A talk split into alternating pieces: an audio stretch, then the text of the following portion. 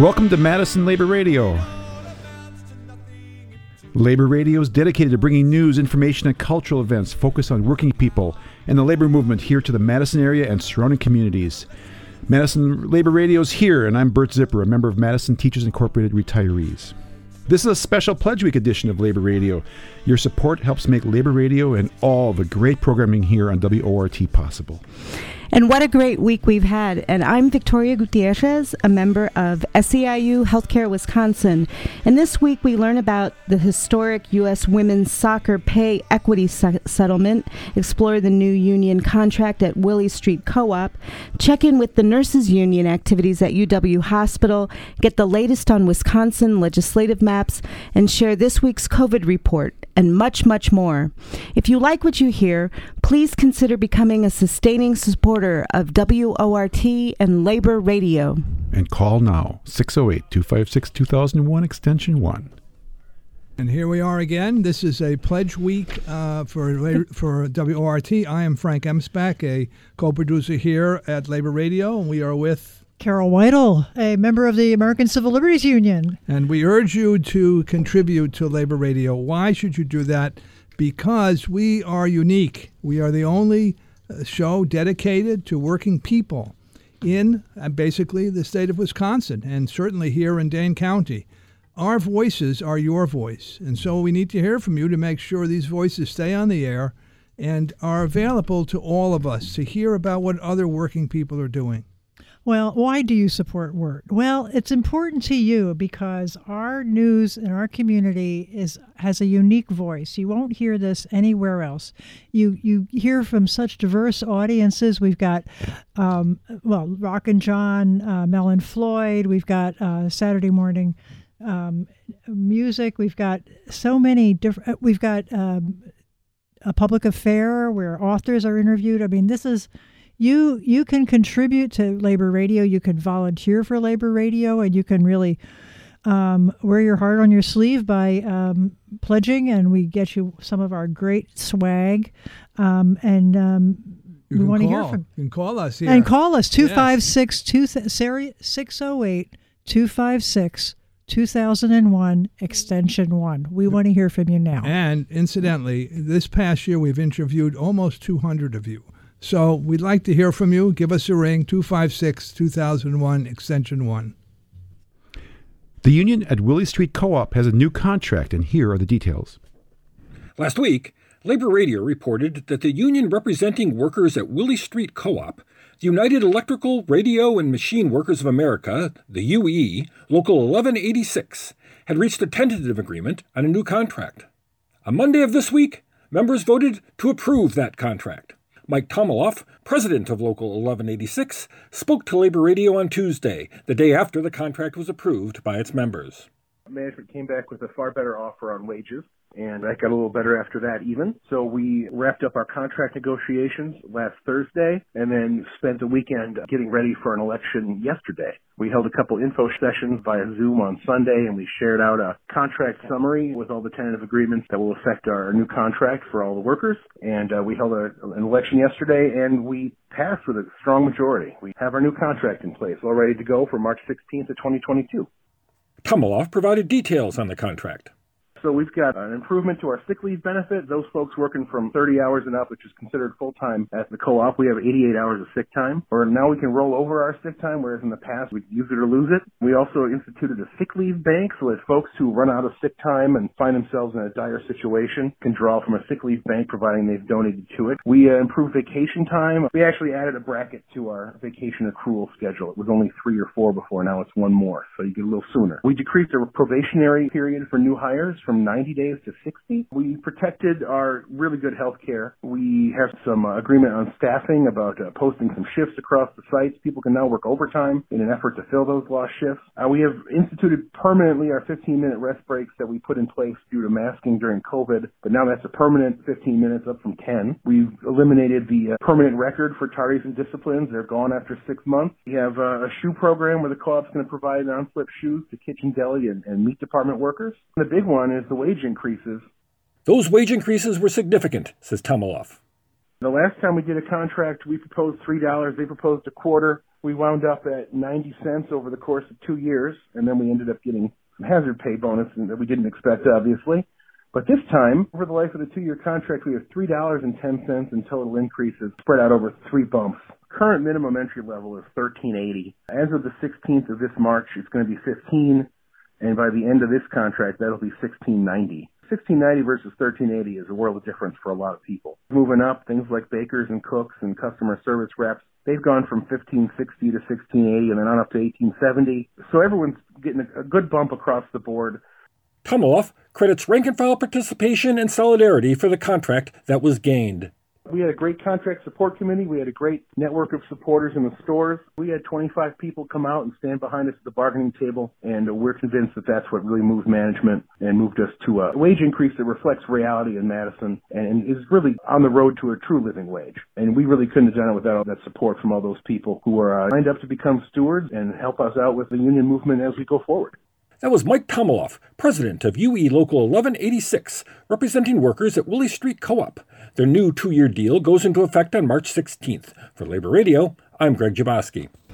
Nurses at UW Hospital are on the move and continue to push their organizing drive to achieve a union at UW Hospital. Frank Emspak has this story. On Thursday, February 24th, UW nurses conducted a historic informational picket. During a freezing cold evening, several hundred nurses and community supporters demonstrated to the UW Hospital Board that nurses wanted the board to do the right thing and voluntarily recognize the nurses union at UW hospitals and clinics. Labor Radio spoke with Kate Walton, a UW nurse for six years in the emergency department and on the organizing committee for the union, as well as Tammy Burns, a nurse in vascular progressive care for five years and also on the committee. The informational picket was timed to align with the hospital board meeting to demonstrate to the board the depth of support for voluntary recognition, but there were also other objectives. Tammy Burns explains. But it also was a way for us to get together. It's been a long pandemic, so it's really hard for all of us nurses to get together and talk to each other and show support with each other. Kate Walton added we were out there for the same reason that we've been out there fighting for our union for the last three years, which is that we want safe staffing we want to provide quality care for our patients and for our community. And we want the hospital to do the right thing and recognize our union. So uh, that's why we spent four hours out in the cold to let the hospital know that we're here and we're still here and we're not going to give up until we get our union. Kate also provided this assessment of the action. We had really good turnout again, especially considering the beautiful Wisconsin February weather that we had. Uh, we had really good turnout, both with nurses and community support. We had a number of unions there in solidarity with us, which was very much appreciated.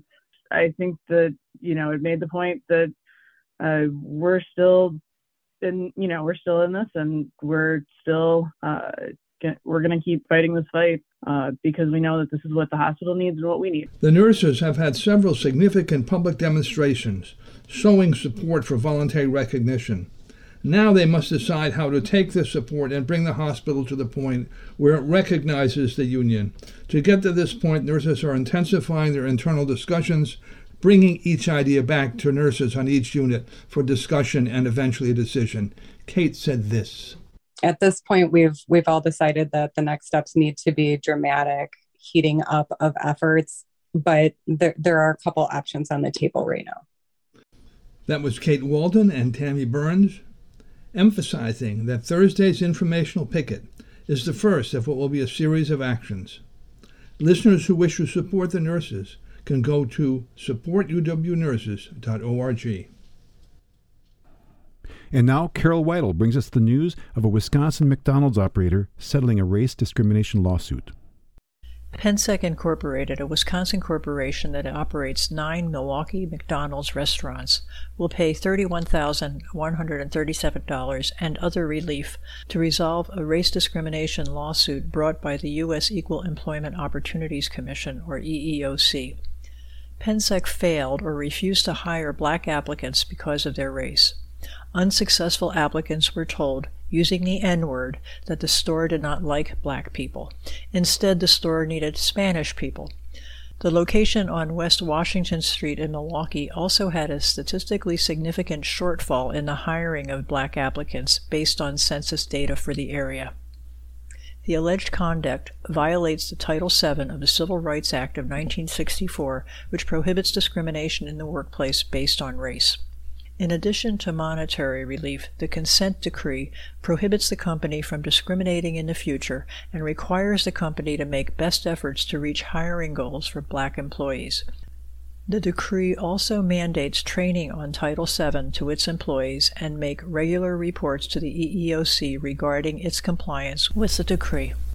Greg Gochanour, the EEOC's regional attorney in Chicago, said, Stopping race discrimination in hiring is one of the fundamental objectives of the EEOC. This consent decree furthers these objectives by requiring that the company take steps to transform its hiring practices.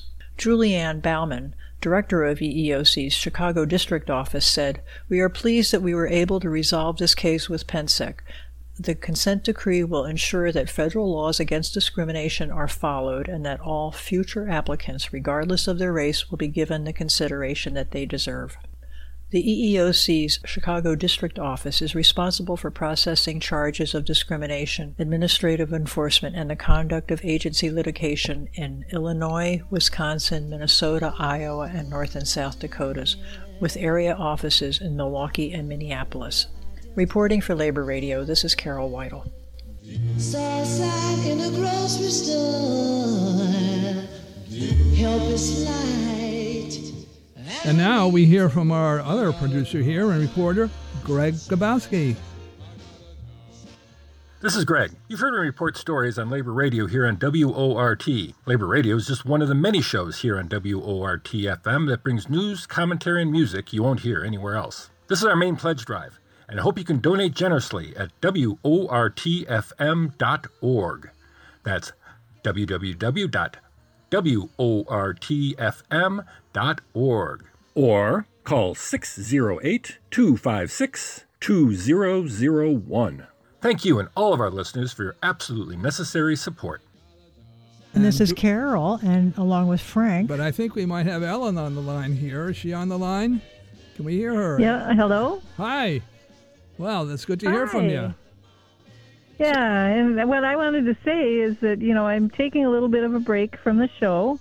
I still contribute when I can, but I just wanted to let listeners know that even though I'm taking a break, they shouldn't take a break from supporting WORT and Labor Radio because we need support for the station and the show to continue, and hopefully we can continue making great programming and great news for the station and keep the station on the air. Well, Ellen, that's good to hear from you. Call 256 2001, extension 1. We need to hear from people. We do have or Democracy Now! has James to thank for a very generous donation. So we'd like to thank James. And we uh, hope that uh, we'll have a chance to thank others at 608 256 2001. And people can call, uh, go to our website, wortfm.org. Uh, we will take pledges uh, there, and um, you can see all the sorts of cool stuff that we will. Uh, there thank you gifts that we have for you, and you can um, show your support. We know that you listen to WORT because it's important to you, and this is Carol. I hope you will continue to support WORT and uh, visit our website, wortfm.org. And now Janine Ramsey reports on the U.S. national women's soccer team's pay equity settlement. U.S. women's national soccer team players are celebrating a big win for pay equity. The historic settlement with the U.S. Soccer Federation includes a payout of $22 million to be split among the players. The settlement also contains a commitment to equalize pay and bonuses to match the men's team and an agreement to establish a $2 million fund to benefit the players in their post soccer careers and to grow the sport for women.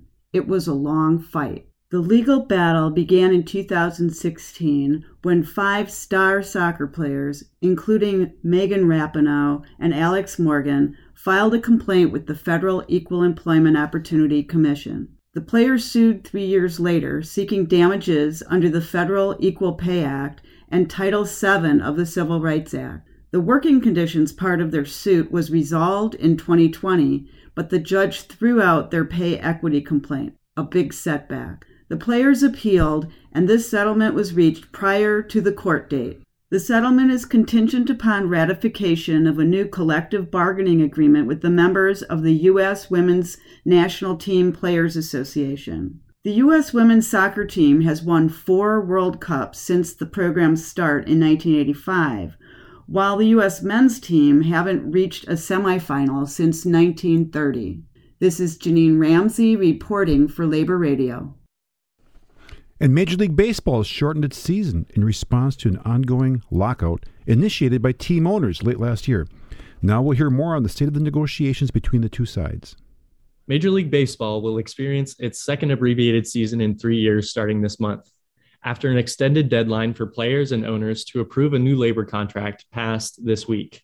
The first cancellations were announced by League Commissioner Rob Manfred during a press conference late on Tuesday citing a breakdown in negotiations between team owners and the unions representing the players, the Major League Baseball Players Association. Thus far, the opening two series of the season have been scrubbed from the schedule, with the league and ownership threatening more cancellations if the MLBPA refuses further proposals. The MLBPA has cited both a 43 day gap when ownership refused to schedule bargaining meetings and the league imposed agreement deadline as the cause of the contracted season, as opposed to a refusal to bargain in good faith. After the expiration of the league imposed deadline and the cancellation announcement, the MLBPA gave a press conference in which they said they will not stop advocating for improved conditions. We are seeking improvements to our CBA because significant improvements are needed. We've made no mistake about that fact over the course of the last three or four years based on what we've seen on the field and off the field. It's against that backdrop of growing revenues and record profits for owners in the league that players seek and deserve nothing more than fundamental fairness. Players want to play. We, we all know that. But the reason we're not playing is simple. A lockout is the ultimate economic weapon. Disagreements between the two sides have centered around raises to minimum salaries, postseason structure, and adjustments to the competitive balance tax, commonly referred to as a luxury tax, that currently impacts lower revenue teams more harshly. The owners called their offer on Tuesday their best and final. Leaders from both sides met informally yesterday to discuss how to proceed with negotiations. No further official meetings between the league and MLBPA have been scheduled, but are anticipated to resume shortly. Reporting for Labor Radio, I'm Sean Hagerup. Jacob Milanowski, the Communications Director for Fair Elections Project, updates us on the latest Supreme Court decision on legislative maps in Wisconsin. What was the latest decision by the Supreme Court of Wisconsin regarding the legislative maps? Back in November, the state Supreme Court decided that it would review maps from all of the litigants through something they made up called the least changes framework, meaning how little the maps deviated from the maps in 2011 is total bunk and something they did to help the Republicans gain an advantage in the legislature. Well, yesterday they made their ruling through this least changes framework, and Justice Brian Hagedorn sided with the liberal minority on the courts to say that Governor Evers' maps fit this framework the best.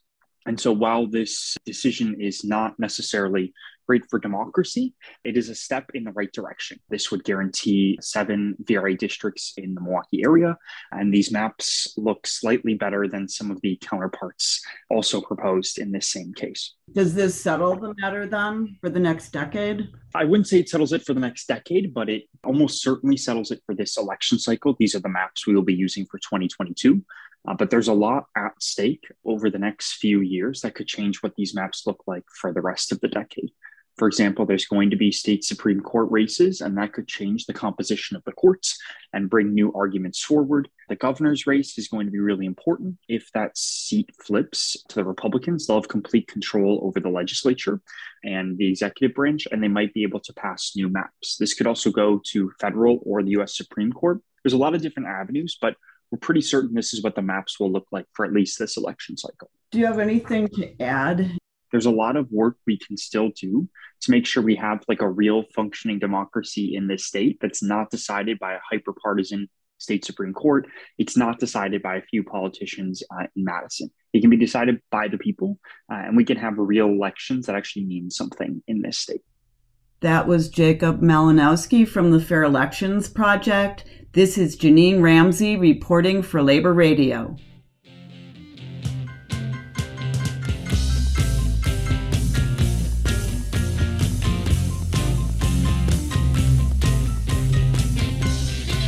And now it's time to go to your phone. Here's a Labor Radio pledge break with Carolyn Frank.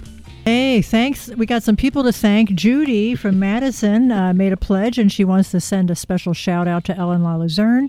Catherine uh, gave us a pledge, and her favorite shows are A Public Affair on Friday, World News, and um, back to the country. Um, we want to uh, point you in the direction of the website, wortfm.org, where you can see all the lovely thank you gifts. Or if you would like to call in, our number is 608 256 2001, extension 1.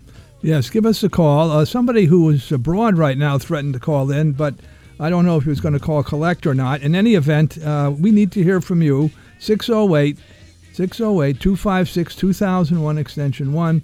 We need to hear basically from another three or four callers before the end of the show. We would uh, really appreciate it. We're there for you. Labor Radio is there for working people in the South Central Wisconsin. And uh, this is a reciprocal relationship. So we do reporting about what you do, and you hopefully support the station and WRT and Labor Radio. 608 256 2001 extension 1. And now we can go back to our news. Keith Steffen now brings us all an announcement from the Wisconsin Poor People's Campaign. Wisconsin Poor People's Campaign holds its statewide March meeting at 7 p.m. on Tuesday, March 8th. Reverend Liz Theoharis will talk about the mobilizing tour that is stopping in Madison on March 28th. The tour is mobilizing for the Mass Poor People's and Low Wage Workers Assembly and Moral March on Washington. Leaders from around the state will also be speaking about local issues and sharing struggles, highlighting further the need for the mass gathering in D.C. on June 18th. The March 8th virtual meeting will be bilingual, English and Spanish. Details and a link can be found on the Wisconsin Poor People's Campaign Facebook page. Labor Radio brings us this week's COVID report with Carol Weidel. The Centers for Disease Control and Prevention has changed the indicators it is using to monitor the impact of COVID 19 on communities. The new standards look at the combination of three metrics. First, new COVID 19 admissions per 100,000 population in the last seven days. Second, the percent of staffed inpatient beds occupied by COVID 19 patients. And third, total new COVID 19 cases per 100,000 population in the last seven days. Using these standards, the COVID 19 community level is classified as low, medium, or high. In Dane County, the COVID impact is low. Cases continued to decrease during this 14 day period ending Sunday, February 27th, with an average of 120 cases per day. The number of people hospitalized with COVID in Dane County hospitals has also decreased, with an average of 71 people hospitalized each day. There has also been a decrease in deaths over the past month. Percent positivity during this 14 day period was 5%.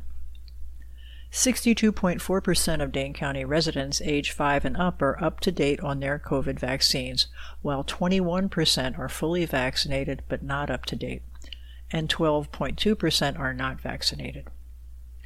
Over the past four weeks, cases decreased among all age groups. Children under age 4 currently have the highest rate at 38 per 100,000 per day, and the highest percent positivity at 7.5%. The website vaccines.gov is the easiest way to find a vaccine near you. Each site has different hours, and the user must choose the vaccine. It is recommended that unvaccinated people choose either the Pfizer or the Moderna vaccines. Again, the website is vaccines.gov. Sources of information for today's story are the Centers for Disease Control and Public Health Madison and Dane County. Reporting for Labor Radio, this is Carol Weidel. Tech workers at the New York Times have won their union election by a strong majority. and are now officially represented by the News Guild of New York. The vote was overwhelming, with a vote of 404 to 88. As the largest CODE CWA unit with full bargaining rights in the country, this local is blazing a path for other workers in the tech and media industries to follow. And now here's Frank Emspak with the statement from Labor Against the War. Hundreds of progressive trade unionists have signed the following statement from U.S. Labor Against the War. The statement reads, in part, We who founded, helped to build, and supported U.S. labor against the war beginning in 2003 now condemn the Russian invasion of Ukraine, just as we condemn the U.S. invasion occupation of Iraq. We offer our heartfelt concern and compassion for the people of Ukraine suffering from the dislocations, destruction, and death of this unjust war. We express our solidarity with the working people of Ukraine and Russia, including those who have bravely demonstrated in their streets and in battle their opposition to Russia's aggression. With them, we call for an immediate ceasefire, withdrawal of all Russian forces from Ukraine, and the resolution of the conflict through intensive diplomatic negotiations that respect Ukrainian sovereignty, address Russian security concerns, disarm all neo Nazi ultranationalist elements, and respect the rights of all sectors of Ukrainian society. Full disclosure I was a signatory to the statement. This is Frank Emspak for Madison Labor Radio. And here again are Frank and Carol with our last Labor Radio Pledge Drive wrap. Uh, we want to thank uh, Christine and Bob who are standing by to take your call at 608 256 2001 Extension 1. Show us the love, but mostly show us the money. um, so, WORTFM.org is the place to go, and you can see all sorts of ways to show your love. Frank, have you got some people to thank? Well, we have we have somebody from the great great anonymous family. We'd Oh. like to thank you for your very generous pledge. Thank you very much. But uh, we need to hear from a couple of more people. It's getting sort of late here for us. Uh, we have about two minutes. So give us a ring at 608 256 2001, extension 1. We do need to hear from all of you who support what we're doing here at WORT, support the other shows, and in general, keep us on the air for another 30 or 40 years to bring news to you that you get nowhere else. Word is part of your identity, and you don't want to lose it. And now, thanks for listening to Madison Labor Radio. I'm Bert Zipper. Thanks to editors Frank Emspak and Ellen LaLuzerne, assistant Robin G., reporters Greg Gaboski, Sean Hagerup, Janine Ramsey, Carol Weidel, and Mike Bernhard. Thank you as well to website editor J.J. Meyer. Special thanks to Keith Steffen, our reader coordinator, and to all our readers, like the fabulous Victoria Gutierrez, hmm. and the members of IBEW Local 2304 WORT Staff Collective. And I'm Victoria Gutierrez. And back at you, Bert. Thanks to you. We also would like to thank all our generous contributors to Labor Radio and WORT. Special thanks to Shali engineering Yes. the program. Thank you, Shali. Please stay tuned for the Blues Cruise with Dave Watts.